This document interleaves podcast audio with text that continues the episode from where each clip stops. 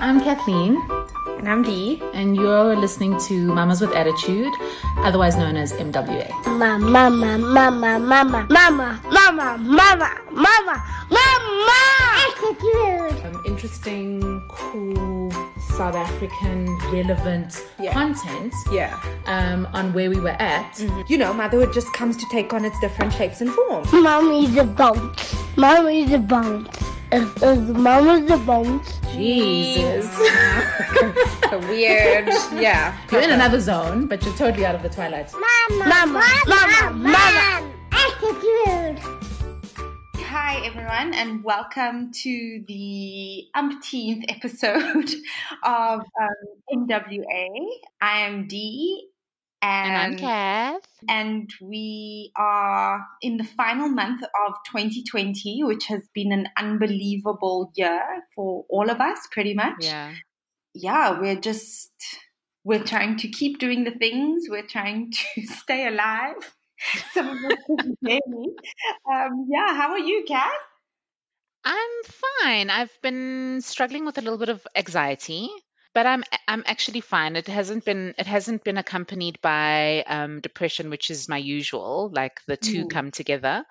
Um, so really, it's just a question of I'm I don't know. I was chatting to a friend of mine, and we set ourselves up in really unhelpful ways. Like I should be exercising. I should be pushing out articles. I should be performing highly in my workplace. Like all of these things. I should be a great mom all the time, you know, but we don't um, apply a level of gentleness to self. So I've just been trying to do a little bit more of that and show up where I can, how I can, and in a limited capacity sometimes, but that's also okay.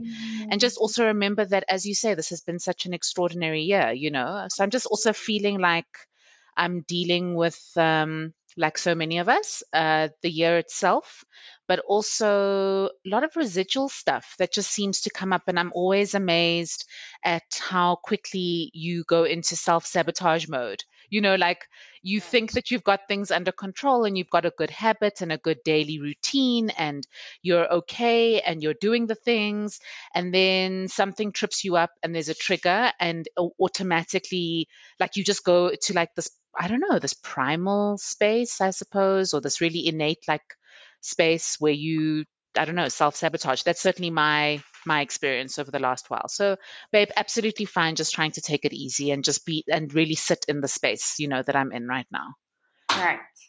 As you know, I can't do that, but I Yeah. love listening to conversations.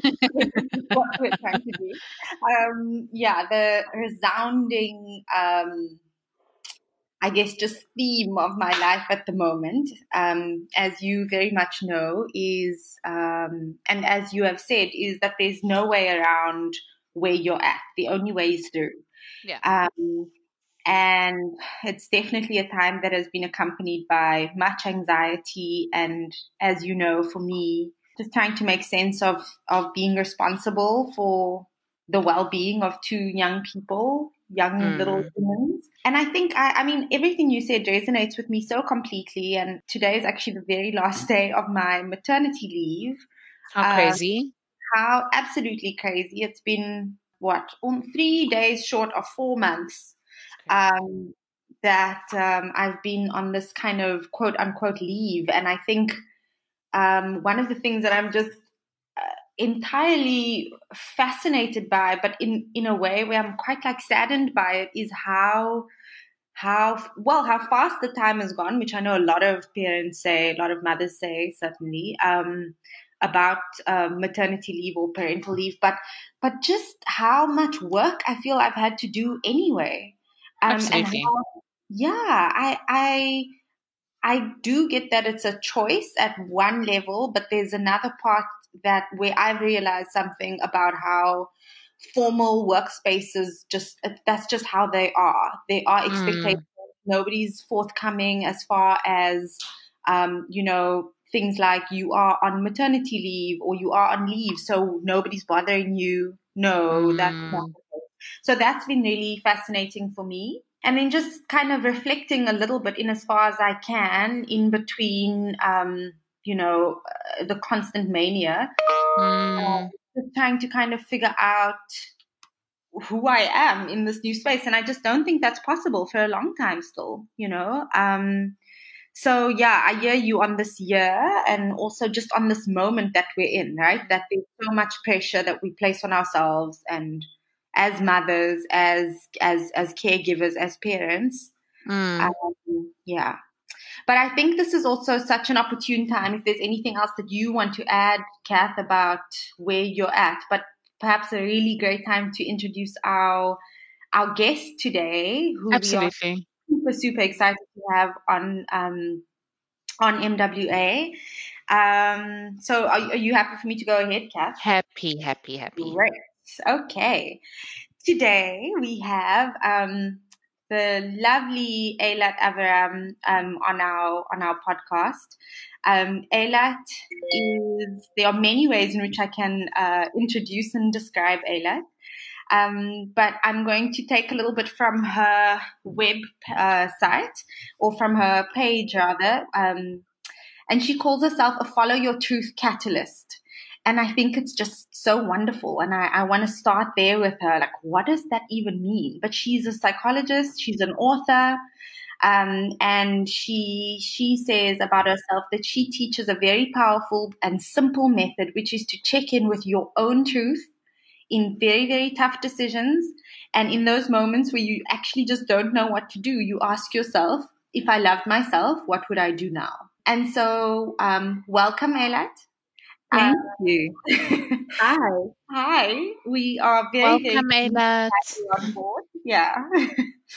And I suppose um, there's, like I said, there's so many other things to say about you. I've known Eilat for a great number of years now. I don't know if it's a great number, but I'm going to go with great number um, because I feel like great things happen every year um, and catastrophic things happen every year. And I've known Eilat and she's walked, um, her and I have walked a path, a bit of a path together. And, um, and I really value her as a person and um, I think we're just so looking forward to having this conversation with you um, today.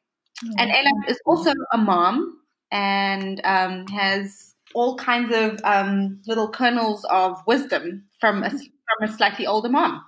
Yeah. Yeah. So welcome. Thank you so much. Today is the last day of my older child's primary school. Oh, oh, my, my goodness. goodness. So this is this is we sent him off and we said, Well done for making it through primary school. This is the last day you'll ever be in primary school. Wow. So it's also a, an amazing day. It's also how are you how are you feeling about that? Um, it's weird. It's a little bit, you know, like hallucinatory. yeah. but it's uh, it's very exciting. He's so ready for it. He's so relieved to be out of primary school. It's nice to see your child be very ready for something that's that's happening. Yeah. Yeah. That's really cool and really big. I can't imagine that. I mean, Kath and I are still very much in the throes of trying to figure out which route to take for um, primary school. for school. primary school. Yeah. Yeah. Exactly. Okay. And we're, we're feeling very aware of the fact that our boys, um, uh, who are now four. Well, Akani is about to turn five, isn't he, Kath? Now at the yeah. February. And um, we're just thinking, constantly having these conversations with each other and others about how do we best prepare them? Where do we send them to? How do we know they'll get the best there? So it's really, it's really cool to hear you say that, you know, they come out on the other side. And I was about to say, I'm here as living proof that you will survive. oh my goodness. Wow, that's cool. Okay, nice. Congrats to all of you. yeah, congrats to all of you. That's what I was yeah, going to say. Massive. Yeah. And the other one, just so that people know where I'm at, the other one has just finished. Today is the last day of grade four for him. Oh, oh wow. Oh, that's really cool. Wow. Does it ever get easier, do you think? Pause, silence. Pause, silence. I want to say yes, it really, really does because uh, you become more practiced. You have sort of more archives in your brain to be able to refer back to. Mm. And the the reason I paused is because the challenges change. They just sort of meet you where you're at. So I mean, my my older boy is, is has entered adolescence, and the voice is breaking, and and the the dynamics with us and with parents and with himself are all shifting, and with his classmates, and and there really is uh, like it's a it's a real thing. This adolescence he wow. kind of walks around with the little cloud over his head, you know, like in the cartoons. Oh my goodness. so you can sort of like, you really kind of get the sense of a cloud of hormonal despair. um, but, but it's beautiful. There's such beautiful things. So the challenges mm. shift, but I have found it easier and easier and easier as it goes along. Okay. So there's hope for you. There's That's hope. my offering of hope. There's hope. But it's also difficult. That adolescent stage is so difficult in a way. Um, I'm, I'm watching my mother go through it with my my brother, who is 17, so she's been in the thick of it for a while. Mm. Um, but it is so difficult in the sense that they're their own people on their own journey that is independent of yours, and there's very little that you can do. So I feel like we're in the thick of doing, right? At, at this stage, we're able to like mm-hmm. intervene in fundamental ways in our children's lives, and they actually are welcome to that. They need it, they want it. There's a there's a kind of a, a an interdependency that is very accentuated during this this this phase. Absolutely. And then as they become older and go into this adolescent phase, I've seen with my brother that like he wants to figure it out on his own, but he he doesn't know how. And my mother doesn't doesn't know how to help him. And in some ways, the just going back to like the the beginning conversation of like the only way is through, I feel like that's the same for adolescence. Mm-hmm. And of course, naturally during that period of time, my, my mother is now going through menopause. So they're both going through these like incredible life changes, right? Um, alongside each other that are are so monumental, um, but but in a way create this chasm that is so real. What's that been like for you? I mean, I know you say it's beautiful. You've touched on it a little bit, but um, just the beginning phases, there there is so much beauty in it, but there is also quite a lot of of hard stuff, right? Yeah, I'm I'm kind of giggling at the at the hormonal monsoon that's happening in your mom's house. Yeah, yeah. well, hearing you say it, I'm actually really excited about the conversation we're going to have today because mm.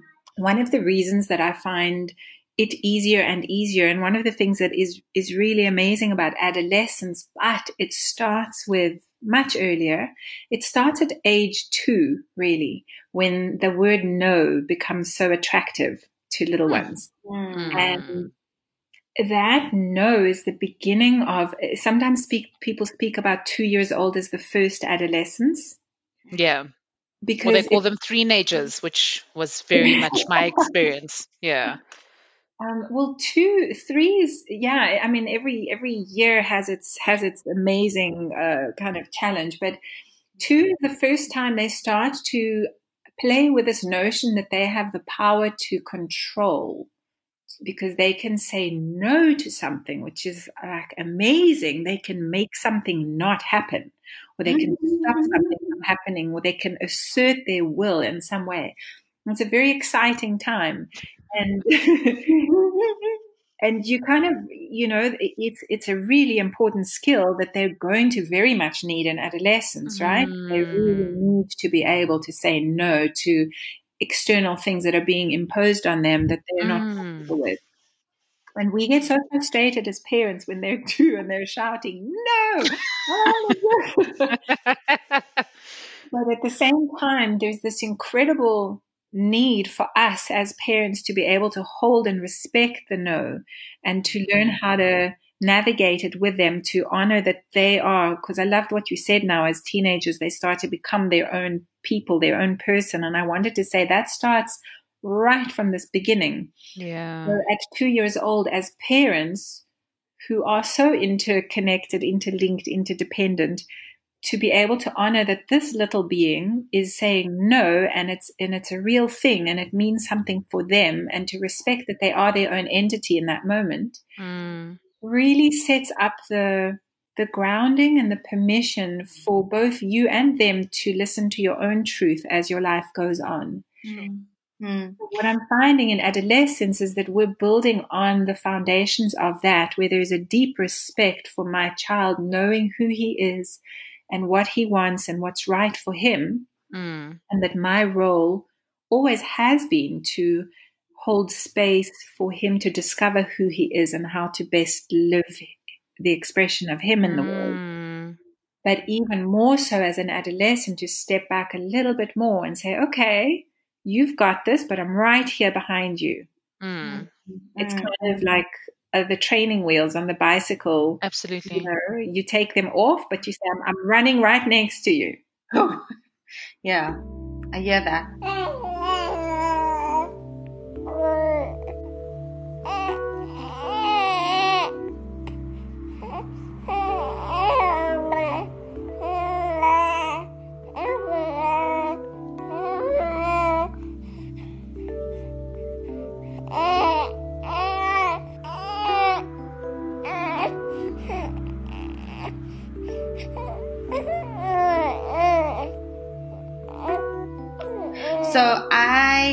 kind of in line with what you're speaking about now. I'm on your the Facebook page for So You Think Parenting is About the Children. Right. Mm-hmm. And the the profile picture there is and I'll read it out so that our listeners yeah, you know this well, Kat. This is where we're at. the the the parent says, "I want you to have everything in this world that your heart desires." And the little person goes, "Can I have ice cream?" And the parent says, "No." no, not that. I mean, I think it's just great. Like I'm giggling to myself listening to you, Ayla, because this is, I think this is the, the, the, the, the kind of big conundrum of the everyday, you know, with, with smallies. I find anyway, is that you want to be there watching with the training wheels going, go forth and I can see. And, you know, um, you are, as you said to me actually just the other day, you know, I trust that you are you your emotions that you will be okay. And I, I i you know i really struggled when you said that to me but i think i'm starting to get it. Um i've had to think and feel through it a little bit because i think what it means is can I have ice cream? No, and you'll be okay with that at some level, even if you're not. And I trust that you will survive. And I trust that you will survive, even though you're denying you ice cream right now. Right. I I find that really fascinating. Um, but I also think what um, a little bit of what Kath is kind of saying is that we are still there are glimpses certainly of having conversations or like I guess I want to say things not seeming as messy, right? As as as smally smallies. Um, with the the four turning five year olds, but they're still small children, and um, there, there are a lot of big feelings in these small bodies, and I think um, how one navigates that with a level of integrity can place a lot of you can one can place a lot of pressure on oneself, as Kath you were saying earlier, right? About showing up every day.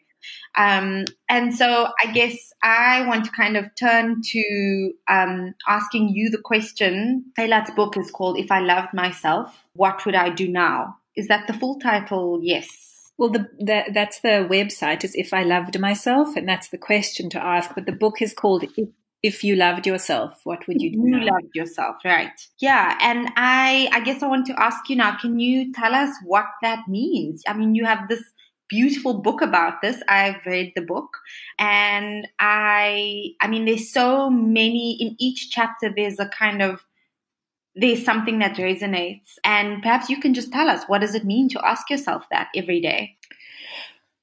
Well, I think the concept of self love is quite deeply misunderstood because we tend to think of it in terms of bubble baths and massages and getting away for the weekend and, and having desperately longing for some time off to just, you know, feel your own body without little hands on it and, um, and, and breathe fresh air without someone pulling on you and saying they want to go home now. So, we, you know, we have these fantasies. I, I remember it well. You know, it gets better, but that that memory doesn't go away.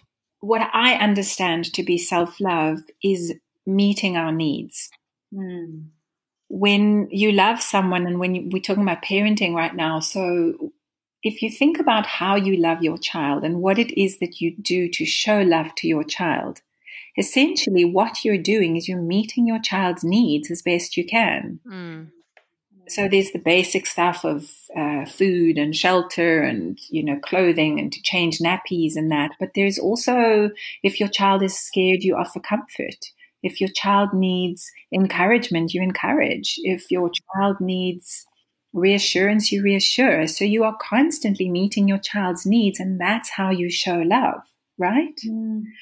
And when we think of care and of anything, of, of a pet that you love, if you're a plant lover, if, even if you have your own business and you care for it, there's some really basic things that we accept and take for granted. They're, they're obvious. Everything has needs, and if those needs are met, the thing thrives. If the needs are not mm-hmm. met, the thing you know, uh, deteriorate. So if you have a business and you make sure you put the time in and the thought and you hire in the skills you need and the capital, etc., then you're going to have a thriving business. Mm. And if you have a plant and you uh, don't remember to give it water and you put it in sun if it's a shade plant or you put it in shade if it's a sun plant, it, it's going to probably die or really not mm. do well. Mm. And for an animal, it's so obvious. You have to feed it, love it, take it for walks, right? We so, those are so obvious to us. But yet, when it comes to ourselves, we don't do that. We don't look after our needs in the way we do for everybody else. And then, this is the fascinating part, then we get really angry with ourselves for not thriving. Yeah. Right. Yeah somehow we're supposed to, you know, defy all the rules of, uh, I don't know what to call it, of nature. Yeah. And we're supposed to be okay and to be balanced and to still have patience when our little ones are needing us and to, you know, not be exhausted when we haven't had enough sleep. So I think we're very, very hard on ourselves. I, I, I say that it starts with you, self care and being able to be the parent that you want to be starts with you, and you is an acronym. So the Y stands for yes to yourself.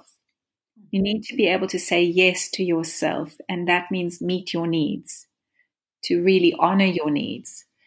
Then the O stands for open to what you know, because you do know what you need, you know what's going on around you, and we often, we're so quick to say, oh no, I'm I'm sure it's not like that, or oh that'll be fine when when you kind of know it won't be. Mm. Mm. And then the you stands for you are the expert. Because truly you're the only expert on your life and you're the only expert on yourself and what you need and what's right for you. Yeah.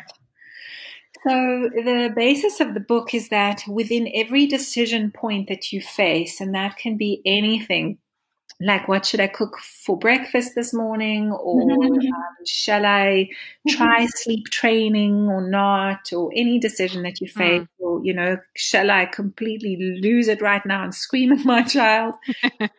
Every moment that you face, there's there's a what I call a sacred moment, and in that sacred moment, you either turn towards what you know is true for you, your truth, what's right for you, you what you prefer, mm. or you turn away from it.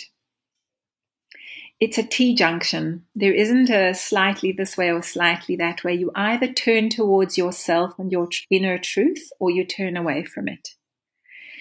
And when we turn towards our inner truth, and that means that you have a preference in that moment, or you know what you want, you know what you need, you know what's right for you, and you turn towards that. It's the most amazing feeling because your needs are met in that moment. You turn towards, if you're needing reassurance, you give yourself reassurance. If you're hungry, you give yourself food. If you uh, need to take a moment, you take a moment and, and you just it feels like everything's right in the world because your needs are being met. Mm. But if you turn away, and when we turn away, because we do it so much, when we turn away from our truth, from what we know is right for us in that moment, that's when things go, you know, start to fall apart. That's when the wheels come off because that's what will lead us to anxiety, to depression, to mm. shouting at our kids, to hitting and feeling so bad about it later, to feeling like we're not the people we want to be. Because when we turn away from what we know is right for us in a moment, we are not meeting our needs. It's like we see the plant needs water and we walk past it and we don't water it. Yeah. So for me that's that's the crux of it and when people come to me I've been I've been working with people for 24 years and I I have the privilege of seeing people's decisions play out mm. and every time someone comes and says how did this happen how did I get here what what is this mess mm. we go back and we look at the decisions that they've made to get there big decisions and little choices along mm. the way mm. And right. again and again and again, we see, oh, okay, I overrode myself there. I didn't listen to myself there. Oh, I knew I needed that, but I did the other thing. Mm. It's incredible. You can just, for me by now, it's like a formula. You know, one plus one is going to equal two. Sure. If you turn away from your truth, you're going to land up with overeating, road rage, depression, low self esteem, mm binge watching Netflix, procrastination, mm. all of the stuff that we deal with daily. Have and you been watching my stories, Eilat? On Instagram? That sounds like my last couple of months. Okay. Yeah. we need to have a chat, okay? and maybe today, if you want to, we can use one or two of your examples and, you know, help you process it because the, seeing this in action is actually the most effective way. Yeah. Mm. So essentially, when you come to that decision moment, when you become aware that there's something that you, that there's a decision facing you, mm. I teach a, I teach a little acronym for it, which is to allow. But essentially, you first A, you acknowledge, oh, there's something off or there's something facing me. Then L, you lay it out. You just factually express what's going on. How do I feel about it? What's, what is it that I need to decide? So you don't analyze at this point. You just factually say, this is what it is. Then the second L is you ask the love question, which Dee mentioned. If I loved myself, what would I choose to do now?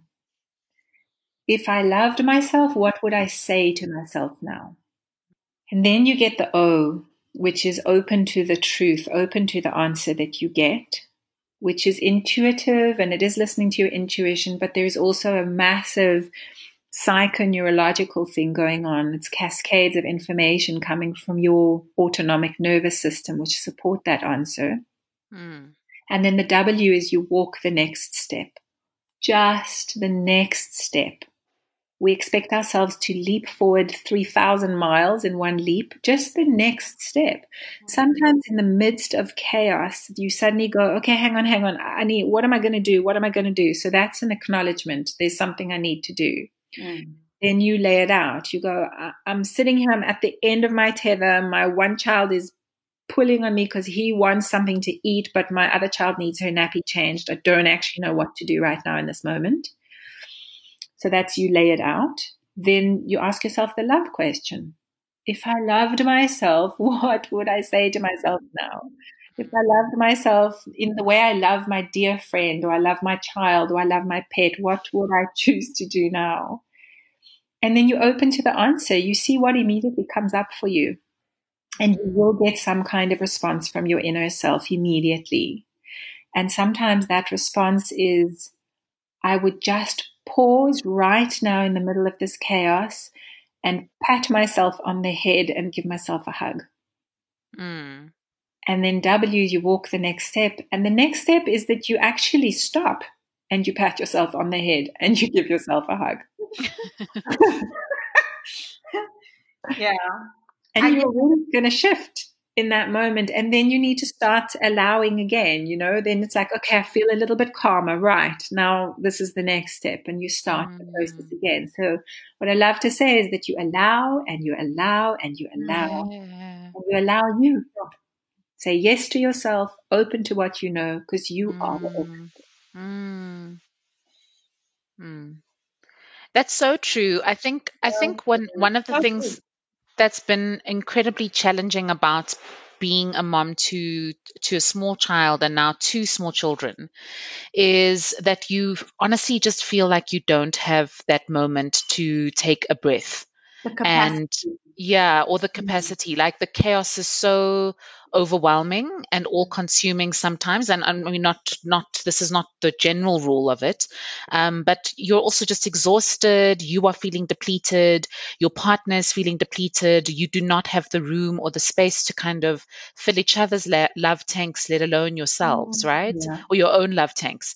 And i think that that's kind of been one of the, the biggest things about being becoming a mom has been that, that that it has felt like an assault from the time that my child came out you know? Um, and i think i think less so now. I mean i'm 18 months into the to to my my last born and i can definitely feel that i'm i have room I have capacity. I'm able now to to this allow and this moment to acknowledge, lay it out, ask the love question, be open to the truth and, and walk the next step. And that gentleness of of allowing that room not only to myself but also to my partner is is very much alive and present in this household now. But I can say uncategorically that for the first kid, I did not have the room or the space, even 18 months into his life, for that. Um, I didn't even have the capacity to to take a moment and take those 10 breaths that you know that you so desperately need. And it felt like kind of walking un- underwater, you know, like where you're walking underwater and you're just not able to breathe, and you know that you've kind of got to keep walking, and eventually maybe it will get easier. But it's it's hard with small children, I think. Yeah. I think, you know, listening to you, I, I completely resonate. I, re- I remember all of that. But I think it's not that we don't have the capacity. I actually think it's because we don't give ourselves permission. Hmm. So you do have the capacity to stop and take a breath or 10 breaths, like you said. And nobody's going to die. And I think that's what, what Dee was referring to when I said to her, you know, we have to be able to say no and we have to be able to do what we need and we have to allow everybody to have their experiences. Mm. And so if you have taken 10 breaths, are you a different mommy than if you don't take 10 breaths? Sure. Mm. And who's going to really suffer and when? Are your children not going to pay for it that you didn't stop and take those 10 breaths? Mm. Mine certainly did if I didn't take those 10 breaths, yeah, yeah, yeah. I didn't have the space to be nice to them about what they needed. Absolutely. Absolutely. Mm. Mommy, mommy, mommy, mommy, mommy. Stop licking me. Oh my god. I'm gonna please stop licking me. It's too early in the morning. Uh uh-uh. uh. Please stop licking me. I'm gonna lick you until you tickle. Oh, Gonna lick me until I tickle you? Please stop licking me. Oh my god. I don't like it. Stop licking me, Akani. I think you're 100% right, Eilat. Actually, now just thinking about like the reframing of that, like just giving yourself permission. It's yeah, I I do actually totally hear you, and I think that the the the longer like every milestone, which would be like I don't know a birthday, say now, where you're like, oh, this kid is still alive. I haven't killed this child. You know, you, you you take back a little bit more of that and allow yourself a little bit more permission because you realize that if I don't like I know new moms, like if the child um, has a wet nappy, there's like this urgency. We need to change the nappy now, or the world will fall. You know. Right. And with an older mom, it's like, no, I'm going to finish this cup of tea while it's still hot and then I'm going to change the kid's nappy and no one's going to die. And I think that that's also really interesting because it also sets up such a weird dynamic between older women and new moms. I don't know if, if this is like we were, Dee and I were just talking about um, or have been talking about it over and over again, where either it's an incredibly nurturing space where the older woman is like, you, you will be fine. The child will be fine. You just calm down. And basically the, the older mom is saying, allow yourself the permission to do things at your pace when you are ready and so on and so on, right? So all the things that you've said. But for the newer mom, sometimes also how you then read that and how it's framed in your in your brain is that this this person is doesn't understand the, the space that I'm in it's such an anxious time. It's such an overwrought emotional time. Mm-hmm. Um, and exactly what you're saying around so much, it feels like so much is weighted in that moment. So much value of self, how the world perceives you, how society perceives you is weighted in that particular moment on whether or not you change the nappy with mm-hmm. urgency and speed, you know? Right. It's such an interesting, it's such a weird time in one's life. yeah, it really is. I I mean, I am very much in the thick, as you both know. Um, and I think um, two quite different experiences of small baby life. But I think that it's really hard for me to see, even though I know it's a it's a space that passes. It's hard for me to give myself this permission because I feel constantly worried that someone isn't going to survive something. Um, and, and, and so I, I do hear you, Kath, 18 months into Amu's life. Akani's about to turn five. Just feels like there's a bit more room. You're able to do things that bring you fundamentally a lot more joy, right? So you're working much later into the night. You're not wake, you're not having night wake ups, all of those things. Absolutely. Um, and I, I mean, yeah, I am. I'm still very much in the thick, and and I was just looking at at the section on parenting, Eilat, and one of the highlighted bits here, you say parenting is where you get to master skills you missed out on as a child. That's the self love gift parenting offers.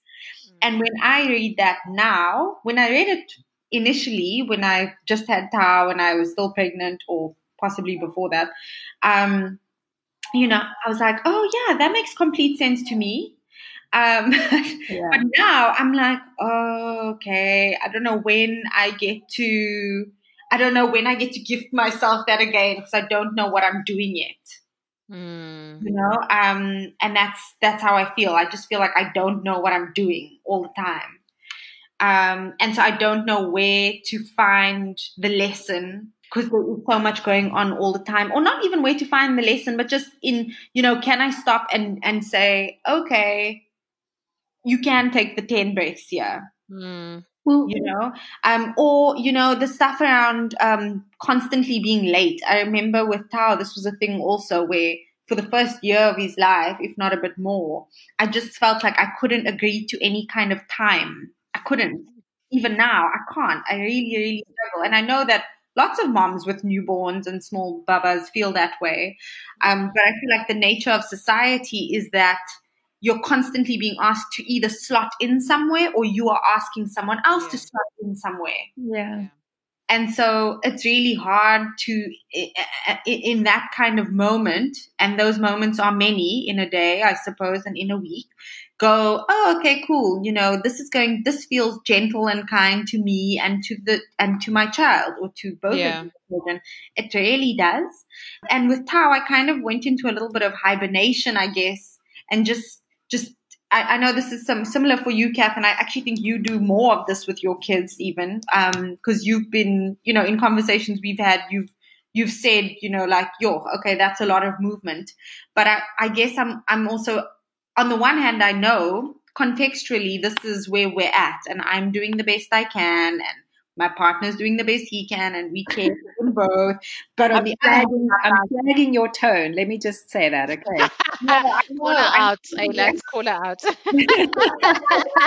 on the other hand, I'm like, yo, this child shame. You know, she's had two naps out in the world breathing corona air. I mean, the poor child, she's, you know, what's going to mm. happen? She's been in this, in the, in the carrier, two naps in the carrier. That's not good, you know? So I, I, yeah, I, I, I, I don't know. And I, I'm fascinated because everybody said the second one is much easier and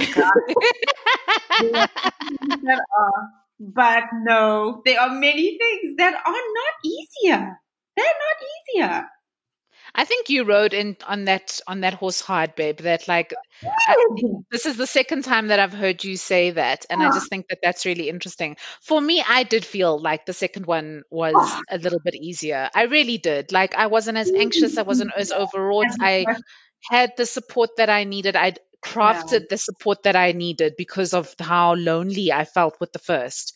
Um, and yeah, there was there were you hit rock bottom with every kid. I think yeah. uh, I think uh, said that, right? Nokulinda Mkhize said that on a previous episode. Um, and you think that ah, this one it's going to be easy because it's my second, but it's you do hit rock, rock bottom, but the only way is up, and the whole family readjusts to having a new a new little soul, a new little personality in the the household. Yep. But I yep. think also, babe, like you can't. I think that you're also like one of those people who likes to problem solve, which I think is beautiful. You can't. I don't think you can solve your way out of this. Like I just think it's about.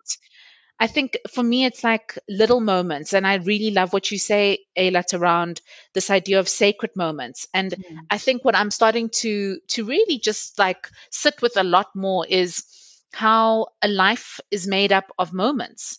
Um, and actually, like, it's not li- these life changing moments that make up a life. It's your daily grind. Every day, the decisions that you make that seem insignificant and small are the things that make up a life. And that's so interesting for me because I think you get the sense, or at least I do, where I want I want that instant gratification, right? Of like, the, I don't know whether it be like signing a book, and then my life is different. The life is, you know, whatever. I don't know. Like I don't know what I'm saying, but like that's a moment in my life, my lifetime. But actually, the moments that are more significant in my lifetimes are what am what am I feeding my body in this moment? Like actually, like what am I making for lunch? What am I, how am I choosing to respond to this particularly hard conversation that I'm having with my partner? You know, like, yeah. And, um, and, it's incredible for me that that's what it is. And I just, I kind of wish that, and I suppose that if you had said this to a teenager or a teenage Kathleen, like mm. it's the, it's the smaller moments that count more. They count way more than these big milestones that in your head. I think I would have probably rolled my eyes and not quite understood what you were saying. But actually, I do wish that we we we frame life in that way because I think that that's that's what counts actually. It's it's so interesting that you're. That, I mean, I, I have a million things to respond mm. to. So many of the things that each of you are saying, and something really beautiful you said just now is I crafted that support for myself. Mm.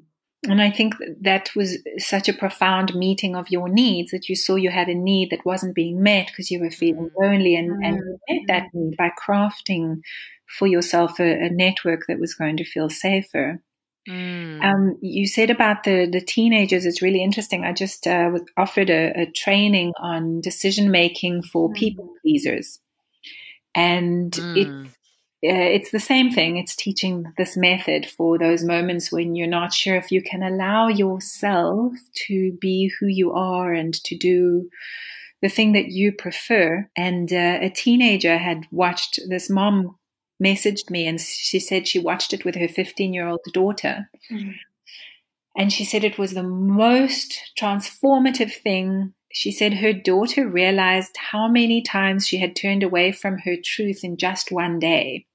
Oh my goodness. Their parents yeah. sat together afterwards and, and talked about it. And this daughter, she, she listed it for me. I, I could find it if I looked for it now, but she basically said that the girl had eaten something she hadn't liked so much. She laughed at a joke that she didn't think was that funny.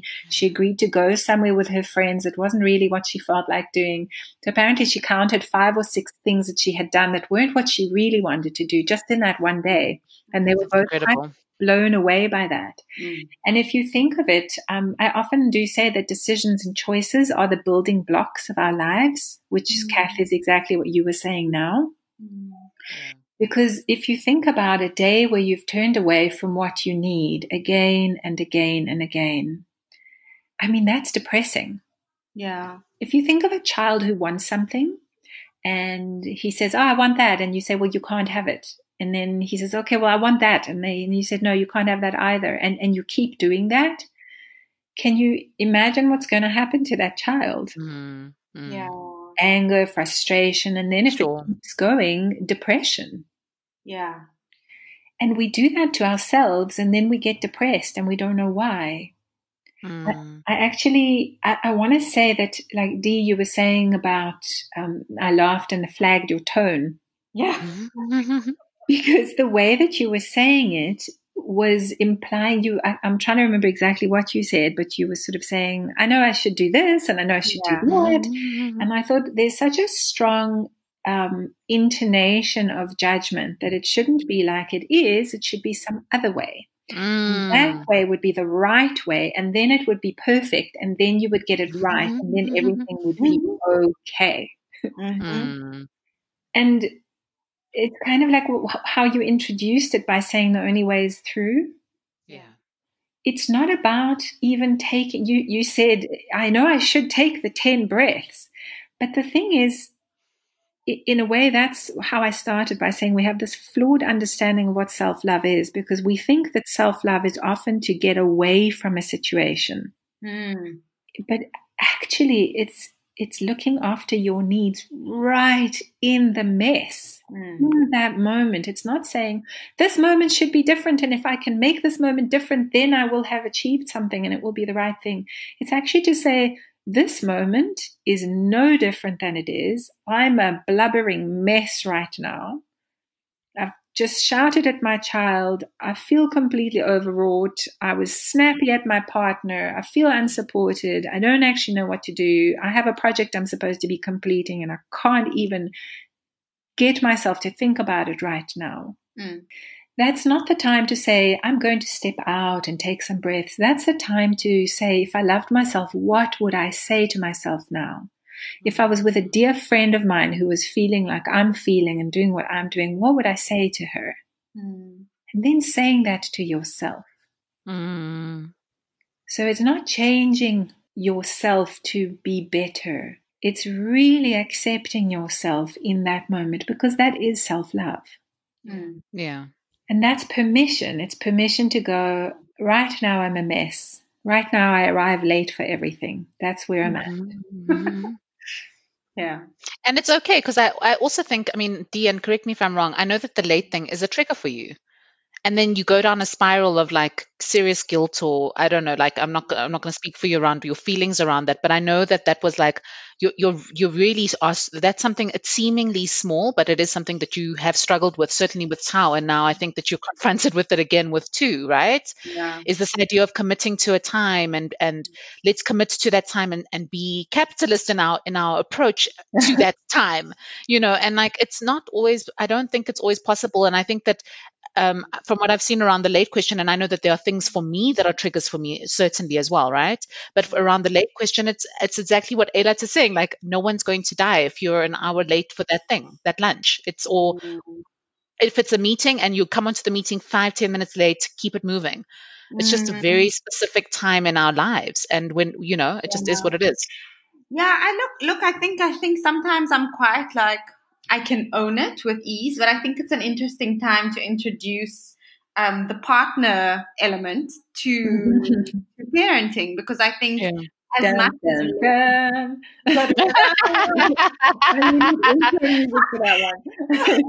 Because I think as much as lateness is a trigger for me, and it is, and I think it's like it's a childhood, it's a it's a it's a it's a long-standing thing, right? Where there's something about being respectful and you know, blah blah yeah. blah. I must say that it is a much bigger trigger for Will. You know, so like I'll see him get quite agitated with me, you know, and I, will be like, what? I don't understand what's happening. You know, we have a small baby. Like we can't help this, you know, and he'll be, he'll say something like, for a long time, for many years of my life, I was very late and I don't like being late anymore. This is something sure. where I feel I show up and etc. etc. And it carries so much more weight than lateness. Right. Okay. Mom. Five seconds. This is a jail. And whenever you see the, the opening or the closing, tell me, then I will go in. I have to work. Then the opening will come, okay?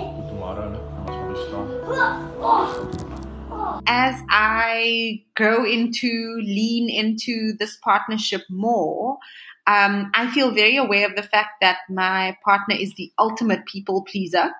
Um, the uh, the ultimate D pleaser, which in personality I love, but I mean I I must admit there's some concern for his mental health, and I know that you're going to say that is not quite your responsibility, but I I mean yeah, my question I guess is around how do we can we hold space for our partners? And can they even hold space for us in a in a time where and in this context that we're speaking of where you're saying you have to also trust that the people around you are going to be okay in a very fundamental mm. way right mm. so I, I struggle with those seeming incongruencies um, if i can put it that way and just how you can show love and care for your partner when sometimes you actually just don't agree, but you're disagreeing about stuff around like, I mean, our most recent disagreement, or one of them, has was around the bottle, right? Um, and then uh, I felt like he had done no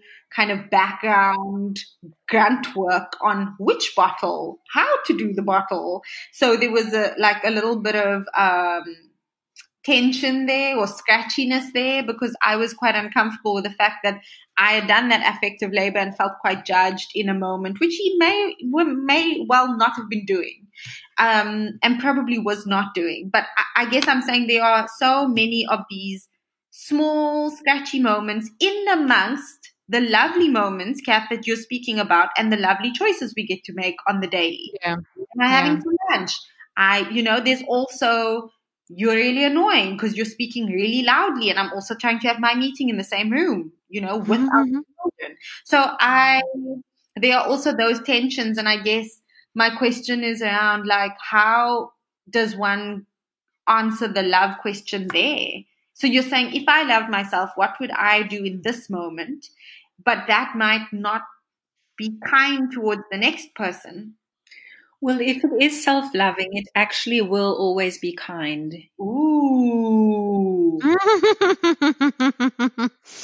because when you tune into your own heart truth, when it's coming from that real place of, oh, yes, this feels right, um, it, it, because it doesn't feel good to you to be unkind to someone at all, and certainly yeah. not someone you love, right? Mm. So it's not self loving. Yeah. Mm. The the kind thing okay. the kind thing very often is to have faith in the other person to manage their own life experience and certainly not to disrespect sure. them by taking away their sacred moment choices. Yeah. So to say to your partner in that moment, I can see this is hard for you. What would you like to do about it? Sorry, say that again, Eilat. I'm gonna be I'm gonna be Jada Pinkett on Red Table Talk and be like, that was a moment for me. Which so, think? Have faith in the other person. Two, I'm writing it down. So also like I need I need it verbatim. You said basically have faith in the other person that they are going to make person to yeah. manage their own life experience. Yeah. And mm-hmm. certainly not to disrespect them by depriving them of their mm. sacred moment mm. choices. Mm. Can we just wait? I, I, am so sorry. but this is a big thing for me because Mm, yeah. in the partner conversation, yeah.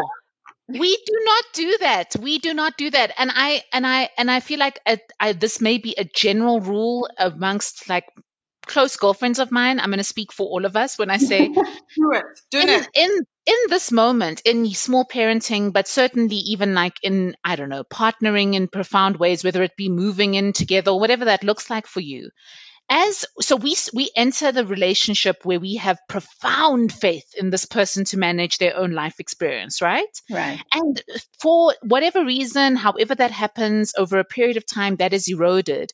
And there's a second there's there's just this this the secondary nature that we pick up as as certainly as women where we're like we we have so little faith so little trust in that person. And then what what happens is that that's a self-fulfilling prophecy. Yeah. So then they then then that's we're just we're in the cycle where you know the person is like well you don't have faith in me anyway so you're diminishing my ability for self-love in profound ways but doesn't say that we don't have that conversation.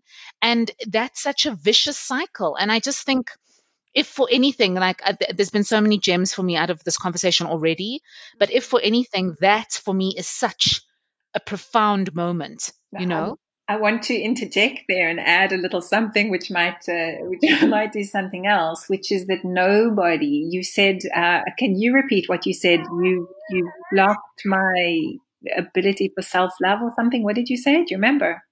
what diminishing their their ability for for self or Yes, I, I, yes. yeah i think so yeah And I want to say there is, there is no such thing. That is an illusion. Nobody can diminish our capacity or our ability Mm. to self love. That is 100% our That's such a voice. responsibility. But now, Ella, my Mm. question, here, and this is oh i'm having so many moments You see why it needed an introductory dum dum dum. yeah yeah yeah i'm having so many moments okay all right Go. Sorry. What D? Speak. sorry d okay. um, question around how do you test? Because oh, okay, how hmm, how to phrase this? How do you know? Can you know that? I know what you're going to say, Ella, but I'm going to ask. Go. ahead. how can you know that you that your version of self love and using the love question resonates with your partner. In other words i get i what i was what i was saying what i mean when i say i know what you're going to say is i feel like you're going to say something like you have mm-hmm. to trust them their journey their right? But I, I guess i'm asking how can you know that if so if i say to my partner i'm having a moment now where i'm practicing the love question. I'm self-loving myself. Leave me. She's crying. It's okay. Right. i guess what if he doesn't understand what that means what does that do for the relationship None of your business whether he understands or not. Wow. That's his life experience. He is having a moment with that. He is faced with a sacred moment there. My partner is doing something that I don't understand and, and, and it scares me. Mm. If I loved myself, what would I choose to do now? He may say, okay, fine, then I'm going to go and pick her up. That will be his choice. Mm. You need to sit Mm. there being content with your choice, and he needs to sit there being content with his choice. And when each of you is lovingly respecting the other one's truth, then the most wonderful things start to happen. I actually had an incredible moment earlier today because it happened last night, but I only spotted it today. So I'm running this group at the moment. It's a four week program and it's, it's decision making for people pleasers mm-hmm. and it's and it's been incredible and there's this group and I've set up a WhatsApp group for them so that you know if people want to process during the week or to share what they've been doing and how it's going and someone sort of posted this little question of I'm not really sure do I do this or do I do that I don't expect you guys to know but I was just sort of you know expressing my thoughts and then the rest of the group asked her the most incredible, insightful questions that were really helping her deep dive into is this your truth? Is this self loving? Is this your wounding? Where is this coming from? Mm. And what was so incredible for me in that, and I, I practically was dancing around like a mm-hmm. crazy person because for me, this was a moment uh, of fulfillment of my dream of what Earth could be like. Yeah, yeah. There was a whole group of people, and they were all focusing not on telling her what to do. None of them were interested in what the real answer was or what the right decision. They wanted to know what her self loving decision was, what was her truth. Mm. And they all were completely, whether they knew that they were doing it or not, and just, I guess, the ethos of the group and everything that, that I teach and that they've chosen to sign up for is that each one of us knows for ourselves what's right. Mm. And when we act on what's right for us, truly right for us, it is in service of the whole. It always benefits everyone around us. Mm. So if I'm choosing to parent in the way that's right for me in this moment, it's going to be because I feel like it will best benefit my sanity and well being, my child's well being, and the harmony of my family. I'm not going to choose something that's going to harm anyone or cause Sure. disruption because that's not going to be good for me. So I often do say this, and people, the question I get a lot is, isn't this selfish? Hmm. And my response is that loving yourself is the least selfish thing that you can do. Mm. When you love yourself, and this totally speaks directly to relationships, When you love yourself, you are attending to your needs on a regular basis and in a very attuned way. You are attuned to yourself. You are attuned to your needs. And when your needs are met, you're lovely. you're a nice mummy. You're patient. Mm. You're able to engage with your partner in a much more compassionate and open way because your needs are met. Mm. But when you don't meet your needs, when you're not attuned to your needs, or you're attuned to them and you override them, you're like, "Oh, I don't need the toilet, but I'll go just now," mm-hmm. and you and you're knaping, and you haven't eaten, and you know you haven't slept, and you, there's five messages you need to answer, and you're just waiting with them because you're going to make sure that your child has his or her afternoon nap mm. that they are resisting. I mean, we all know that that's a recipe for just explosion, right? Absolutely. How many needs of yours are not met in that moment? And then your precious beloved partner comes in and says, mm-hmm. Are you sure you want to be holding her like that? Boom!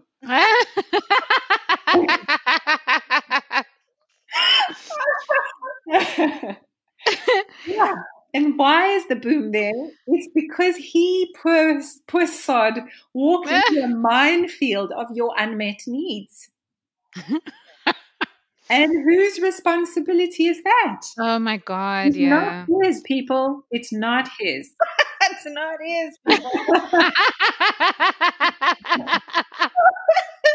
oh man. Yeah you need to make sure that you go and make a wee when you need one, that you eat when you're hungry, that you answer those messages. Yes, even though your child needs to nap, you can say, you know what, I'm going to take these 15 minutes. I'm going to put her on my lap. I'm going to let her play next to me. I'm going to let her chew on something while I answer mm. messages because if I don't, I will feel stressed and I won't be able to be present for her.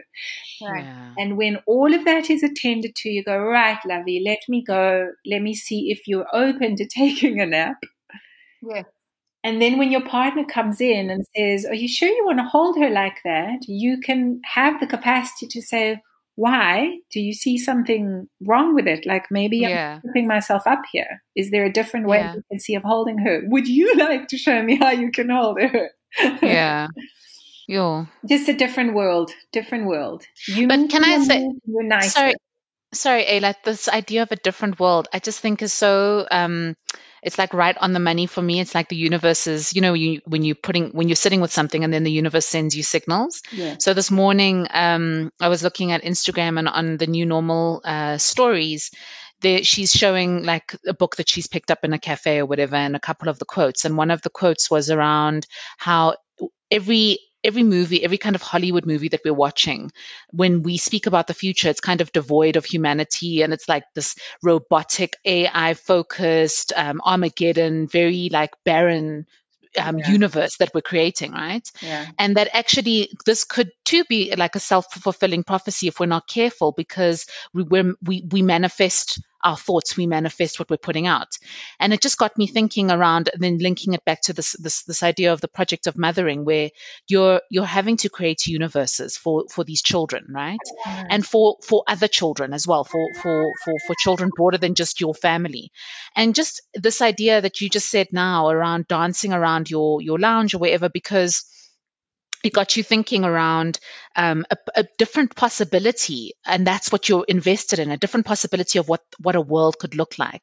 I just think is so profound because, again, just to link it back to this idea of small, mo- small, seemingly insignificant moments making up a lifetime, is that if we're able to kind of instill this level of self-love, one certainly within ourselves, but provide the framework within our household for our children and hopefully for our partner too, then it just creates a different universe. And granted, it may be a small universe, i.e., your household, but the ripple effects that that then has on a broader kind of societal level are incredible.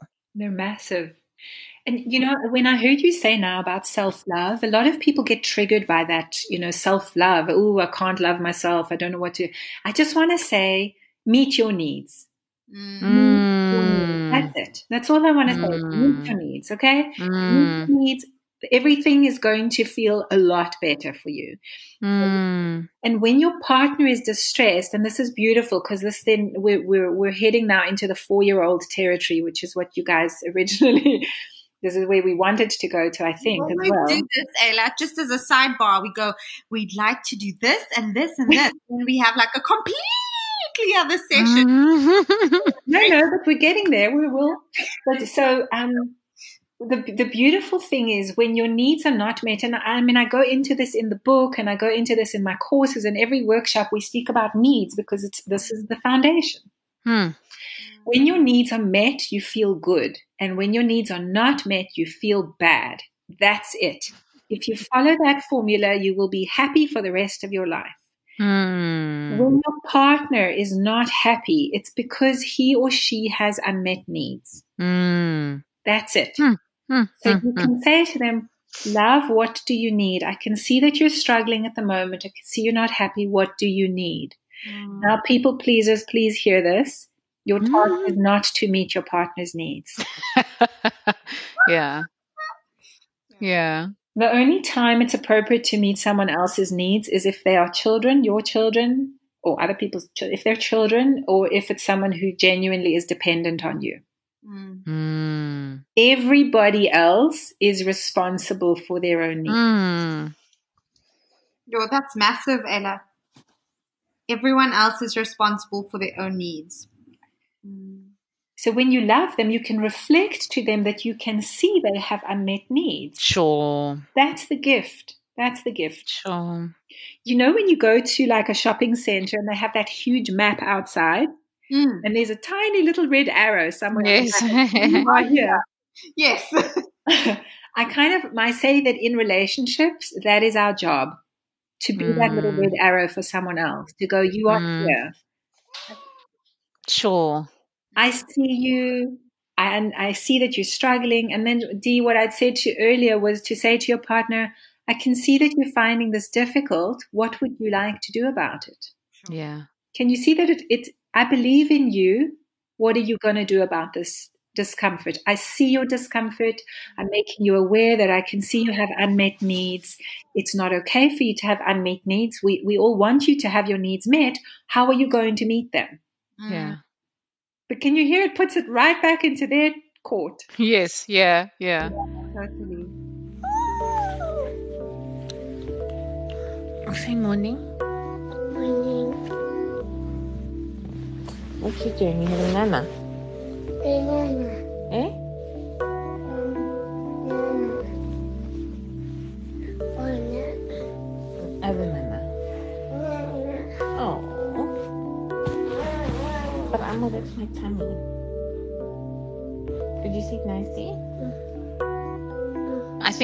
That what's interesting for me is just thinking about. Um, I love your and whose fault is that? People, not his. Um, from earlier, that D and I both had a proper chuckle um, about. But I think that, like, where do you think that that comes from? That that that it, at this point in time, I know that a lot of the conversations that I've had with with uh, friends who are who are deep in the trenches of mothering small children will are, are fundamentally resentful of their partners because there is an expectation that he will meet he or she will meet their needs Yeah. and i don't I, i'm wondering where does that come from i think it's the the sense of like not wanting to own the fact that your your needs are your responsibility Or just not being wired. Like, we're not raised that way. As a society, that's not something that is uh, Mm. prefaced, right? So, certainly the way I was raised was very much. Um, uh, there's a lot based on assumption and kind of smelling Mm. someone else's needs, you know, out that like, ooh, that made you uncomfortable. Ooh, that was inappropriate, and thus, you know, I shouldn't do that. And so, I think in many ways, there's a kind of talking down, um, or just Mm. wiping out, full on erasure, right? yeah Um, need listening to methodologies. It is Oh. not something I grew up with. I can say that.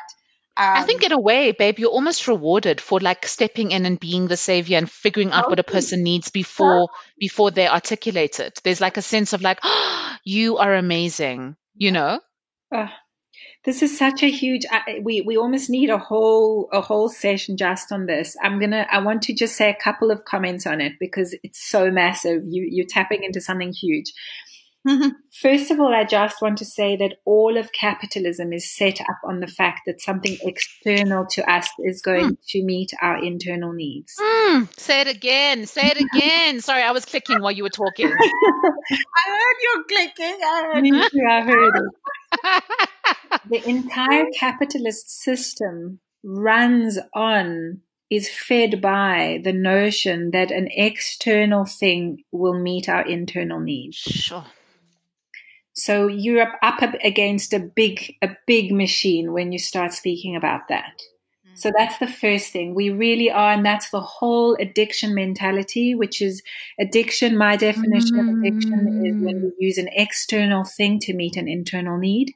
Mm. Um, that's that's abuse. That you know, like you talk about substance abuse. Mm. addiction becomes when you believe that that external thing is the only thing that can meet your internal need. Mm. Right. Okay. So again, you know, uh, capitalism, addiction mentality, you've got those two beasts you're up against. And then we have our parents and their parents and their parents before them with all of their unmet needs mm. that have been passed down through generations. So it's an entire ancestral lineage of unmet needs that each one of us is handed at birth. Sure. It's crazy. And so our parents, their parents did it to them, our parents did it to us. You know that wonderful moment when a, parent says to a child, and you may have done this to your children, and please do not blame yourselves for it because we have been deeply trained into it. But when your parent says, Look what you made me do. Yeah. I've been told that. and and the whole premise that my child must behave well for me to be happy. Mm. So that's why mm. oh, you guys are tapping into a big thing now. Mm. There's so much here for me, Eilat. Like I think um, even the, the the stuff around um, meeting your needs and like this is if you have to think about it from a formulaic perspective, this is how you can be happy, whatever happy require, whatever happy means. But you can be happy for the rest of your life. Is if you're meeting your needs, you will be you will live a, a self fulfilled life. If you're if you're not meeting your needs, you won't. Right? Is and and that being that's it. That that's our motto yes.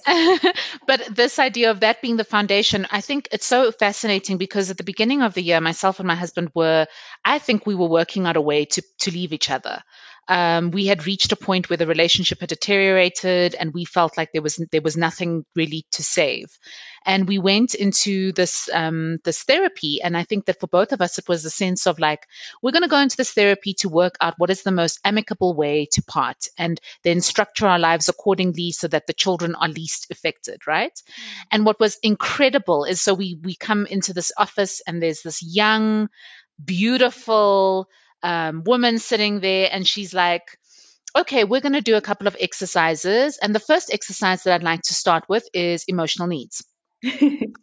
And both me and my husband rolled our eyes for days because we were like, this is, I just, uh, it's vomit worthy. It's going to take up our time. What is she talking about? I don't understand.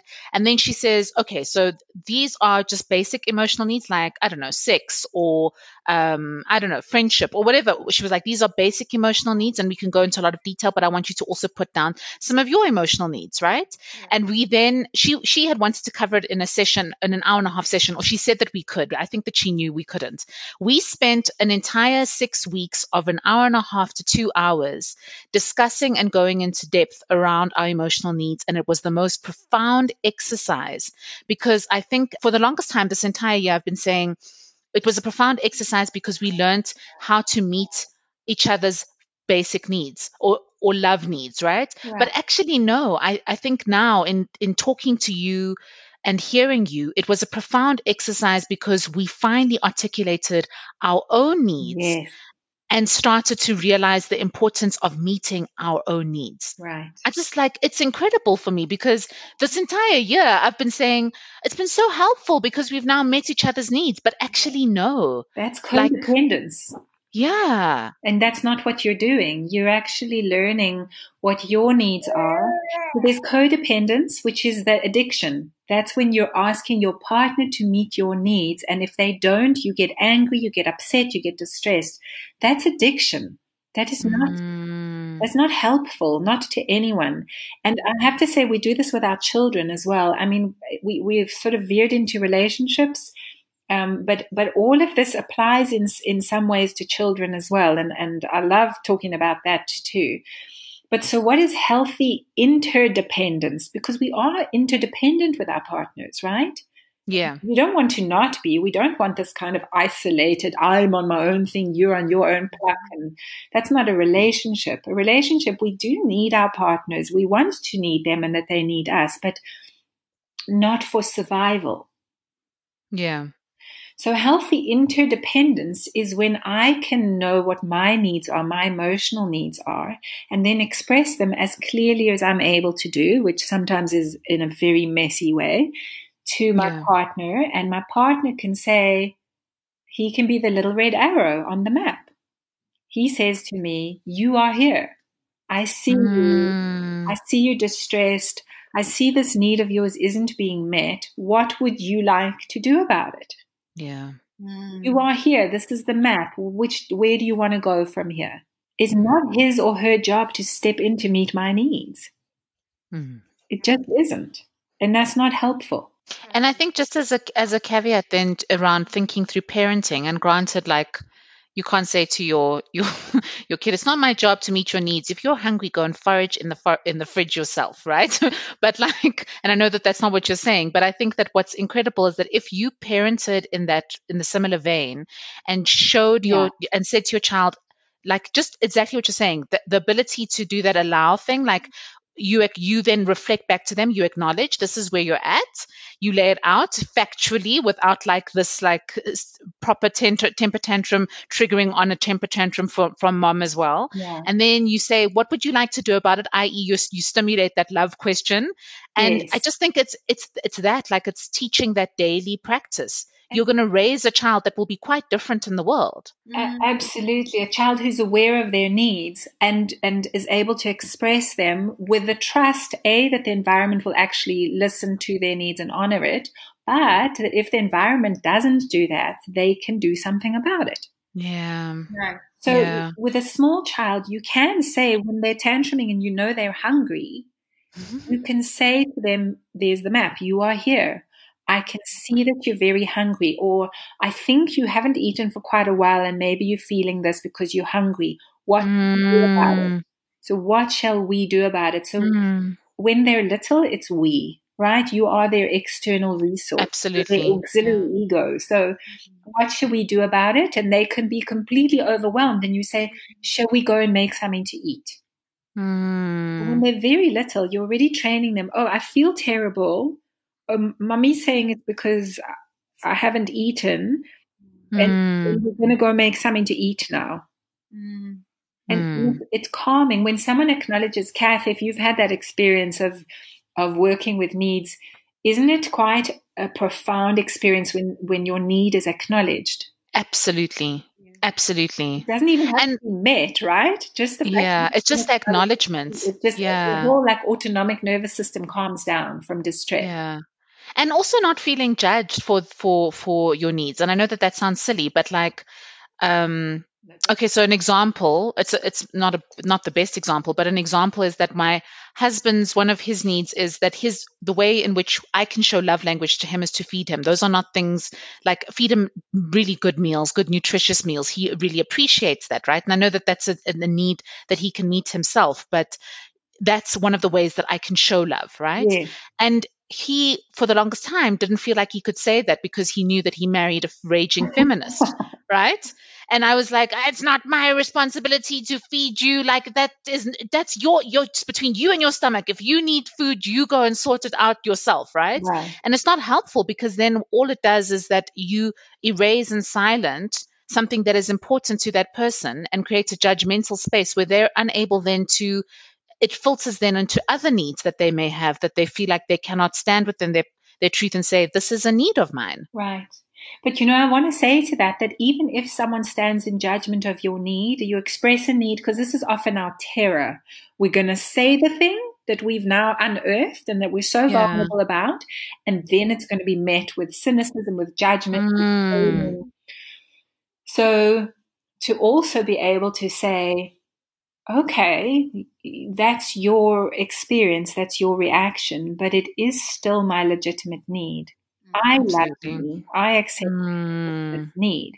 I see that I'm not going to have it met from there, but I am going Yeah. to find a way to have it met. And it doesn't have to be selfish and, and disconnected. It can be very loving, all of this. Sure, I I hear think that. this I is also- incredible. Mm. Yeah, I think, um, Kath, what you're saying, I, I hear that. But, um, I also see how if you couldn't meet that need, it would also actually be okay. And I think Yeah. what Eilat is saying is that Mm. it doesn't mean that you, you didn't love him or that you weren't seeing his need, for example. Mm. It might just be that you're saying, actually, um, this is, I can see you need this. Um, I can help you in some ways, but I can't in others. I guess I'm just saying, Mm. Eilat saying is that it is okay for you to hear a partner's need. And I mean, I have a good one um, where, you know, my partner feels very vulnerable about something, a decision, and in fact doesn't like speaking to me about it very much because he feels so harshly judged, right? Mm. And I've said, I feel like it's important that you go ahead and honor that thing. If that is a real need for you, something that you really, really want and need, if you feel that's going to fulfill you, you need to go ahead and do that. And perhaps I've not been um, gentle enough in my saying, go ahead and I'll, I'll, I'll be here, but I might, I don't know. I, I feel like sometimes our partners and us in how we partner, um, we need for the partner to say, I hear that, I accept it, and I'm totally in on this. And if the other person isn't saying they're totally in on this thing, Yeah. it's hard for the for the you know for the one who's who's who's who's saying like mm, this is hard for me to say to you okay i hear that you're not completely cool or you're not you know you but you're watching me go off because i'm i'm i'm i'm loving myself i feel like Mm. that's the tricky part is that Mm. sometimes we assume that in the loving of ourselves and the loving of the partner and the hearing the needs etc that there's a kind of um that there's a neat agreement at the end of it and i Sure. what I hear you saying, Eilat, is that sometimes it's not a neat agreement, but it is saying, I, this is my need. And perhaps the other one just saying, I honor that that is your need, right? Like, I don't quite get it.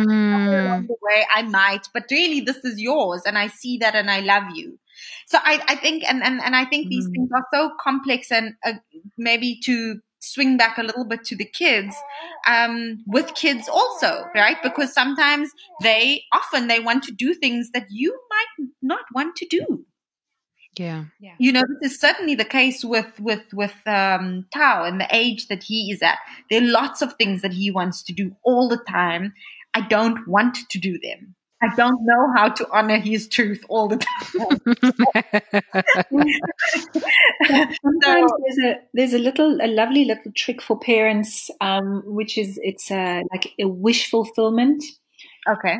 Which is uh, when when a child wants something, and you can do this with adults too, but um, when a child really wants something and and there's no way they're going to have it, not from you anyway, to say to them, "Oh, I, I wish you could have that, or I wish I could do that for you."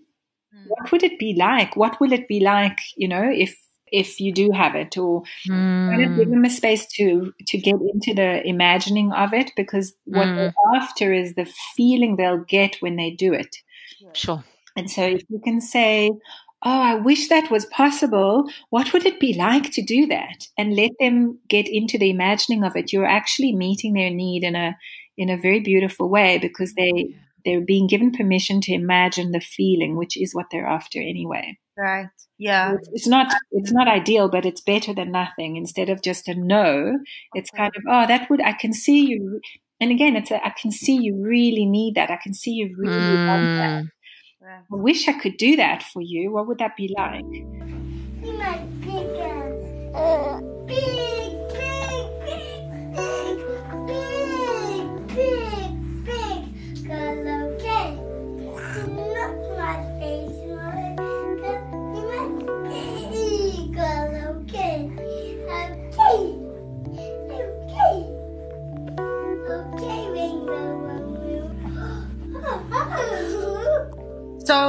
Need to close soon, but I Yes, just wanted yeah. to something to our just uh, one uh, kind of wrapping up um, comment slash uh, situation on, on from um, our side, um, which Eilat knows about, but I think it's so vital to hear. So the, um, about a month or two ago, Tao had, you know, he has a raging social life, much cooler than that. and he had gone to a friend's place and you know we started noticing that the theme was bringing something home bringing a toy home from the friend's house. You know both my partner and i were kind of a little bit like perplexed and confused. And i was particularly um, judgmental of it. You know will was kind of like okay yeah i kind of took the stand because you had such strong feelings about it but you know i don't really. And i was like okay. Um, but my point was you know i kept saying you know no no no this isn't right. This is not right. You don't go to other people and come home with their things. It's not how you do it? Ah. i was going you know i was really kind of going on and losing it I had a chat with Eilat about it, and she was, the first question you asked me, Eilat, or one of the first was, um, "So what? What's the issue here? What, what's actually going on here? You know, Tao has gone out. He has very deftly negotiated." Getting something to take home for himself because maybe there's a, a good feeling attached to that. Maybe, you know, Mm. Taking into um, account all the things happening in our lives at the moment, new baby, etc., etc. And she was saying, you know, he's gone and done this pretty cool thing. You know, he's gotten out, he's getting to the car, he's about to get in the car with his new prized position and the possession, and then you go, uh uh give that thing right now. I could just, you know, I mean, we had had exactly this encounter so many times. Or he would walk in the door and I'd go, Oh, how was your play date? And we'd chat and then he'd go, Look what I got, mom. And, and I could see after a while he stopped showing me what he had Yeah. managed to, to, to get or bring home because he was so anxious about, or not, I don't know if he was so anxious, but he was kind of like, you're going to be the killjoy. I'm not showing you. So, Yeah, yeah, yeah. um, I guess, yeah, what I, I, I mean, I just find it a really fascinating example. And I don't know if you want to add anything, Eilat, but, um, just in listening to your child's needs, but also I, I think what was interesting for me was that that had nothing to do with him actually. And that just in you asking that, it jolted Yeah. this wasn't about Tao. Like he was cool his friend was cool because the other question you Mhm. asked was did the friend consent right? Was this was this something Yeah. they agreed upon? And they had you know? And here i am going no no no no that's not right. And i can't say why you know? And and and really having to look at it and Mm. go this isn't about him. This is about me. This is my Mm. stuff. And this is me teaching him not to love himself you know? Um, Sure. yeah. Yeah. I don't know what to add to it because I think the, the thing I remember from that conversation was that um, he was meeting the need to keep something nice from the date, you know, like a, a, Mm. Like memorabilia. a Yeah. wonderful time he'd had. And, Yeah. and you were blocking it. And. Mhm. that's why I called when I used to have a, a, a blog and it's actually still available on my website now. If the website is ifilovedmyself.com. And if you go to the blogs section, there's two blogs. There's love yourself and then there's says parenting. So if you click on the parenting, it's the archives of five years of of blogs around how to love yourself while parenting. And Mm. the blog's name was So You Think Parenting's About the Children? Yeah. Yes. Yeah. Yeah. So that also still exists, Eilat, because I was looking through that just last night, and it, yeah, such a wonderful resource. yeah. It does exist, but it is also just to say it. I think it it kicks into a paywall after two or three um, viewings. I think because that was my experience. I had lots I don't know if you want. tech problems on my site and I'm moving it. So hopefully Okay. in the next few weeks it'll be totally sorted out. It's supposed Okay. to just be free. It's a free, you know, it's free resources that are available. Yeah. So thanks for that. Uh, I've been pulling Yeah. my hair out. I've been really needing to meet my needs very carefully about this. is there anything um, on your side, Kath, that you want to say or wrap up with before? I mean, I could keep I could keep talking to Eilat forever, honestly. Um, and I think it would be a joy to have you back on on MWA at some point um, because there's just there's so much here. Um, so but much. you've dropped so many so many incredible gems in such a short space of time. I have thoroughly enjoyed this. Um, I cannot say thank you enough. Thank you so much. Thanks for inviting me. I'm happy to come again. I feel like we, you know, we veered right off parenting. Yeah. so much to say. Um, I think, you know, the, in my book, I do have a chapter, a whole chapter on parenting, how to love yourself in parenting, because I do think that it's, I've said before that it's, um, it's higher grade self love.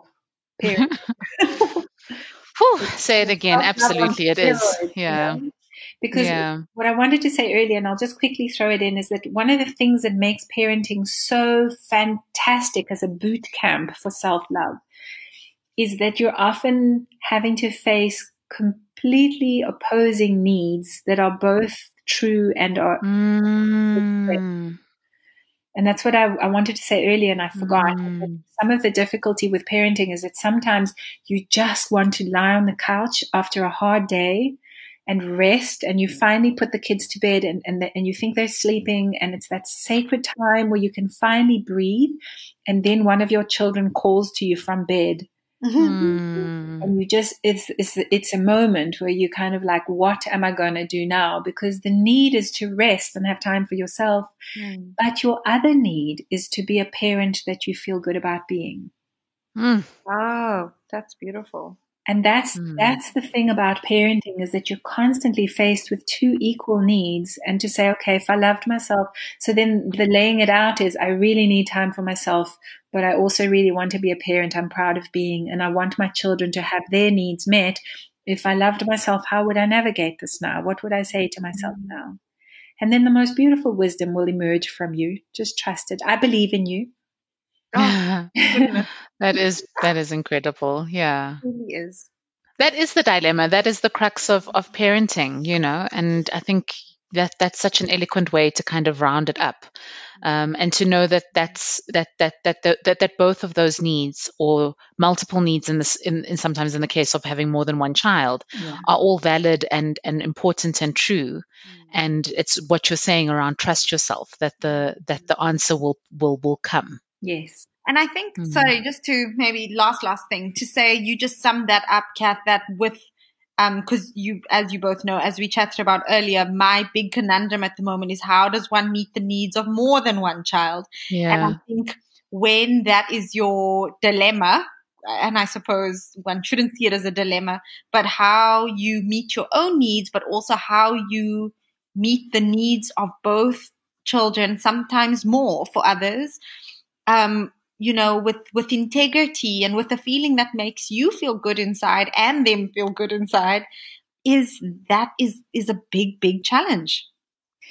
So the the real like this the sweetie that I can offer you here is that mm-hmm. is to think of it not as I'm meeting their needs, but I am meeting my own needs in attending to my child's needs. Mm. I am choosing to do this. I could choose not to do this, and it would not feel good to me. Mm. And so, if I'm going to get myself up out of that couch, it's because I am honoring myself and who I want to be. I'm not doing it for my child.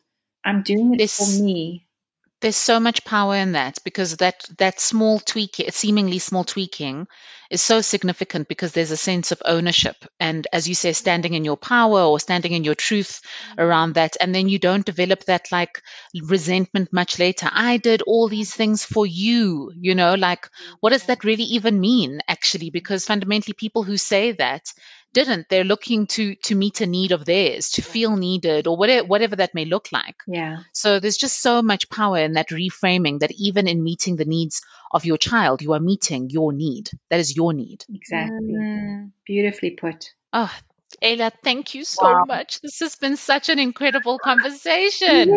Now, uh, Dee, thanks. I now I, I fully understand because we have lots of mm-hmm. conversations about you. I feel like I mm-hmm. tangenti- tang- tangentially know you because every time you've had a conversation with Dee, Dee will be like, "Just had a session with Eilat," and I'm like, "Yeah, okay. So what was what was unpacked today? you know, what do you get?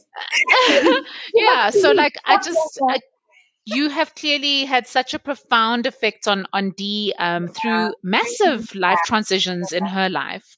Yeah. And just in this short hour and a half of sitting with you now, I feel I feel quite quite moved and shifted and and thank you so much. Yeah. Wow. Totally. Thank you. Thank you, Ola. I'm very and honored to know Dee. She's magnificent and she and, is magnificent. any friend of hers is a friend of mine. So Thank you. Thanks, Eilat. And just to our listeners, the book is available and it is wonderful and it's just a resource. It's a open it up anywhere and, you know, something will pop out if you loved yourself and check out the Facebook page, um, sign up for the newsletter. So helpful for just getting mm. what's happening, workshops and a whole host of things. Um, and I think, um, what we could probably just round off this whole hour and a half of wonder and wisdom with is if you loved yourself today, what would you choose to do? But also, sorry, because now I know that that's a great and very poignant way to end it. So apologies. I'm going to just mm-hmm. add a little thing I further. I wanted to add just about the book, where to get it, because people usually ask. Oh, yes. And I just quickly say before you say you're beautiful. Sure, sure, sure, sure. It's going to be such a good ending, and I don't want to ruin it afterwards. Um, to just say it's available on Amazon and Kindle. And then also in South Africa, you can get it through um, exclusive books online and loot.co.za. Okay. So those are so there. That's my little piece. Okay. No, I wasn't actually going to end off anything with beauty, but I was going to say that if you're getting the newsletters, I think that this is because it's the season of gifting, and I don't just mean Christmas. I mean just in life, we should we should think about if we can, if we have the capacity, we should give to others. An an idea for a new mom is maybe a workshop with you.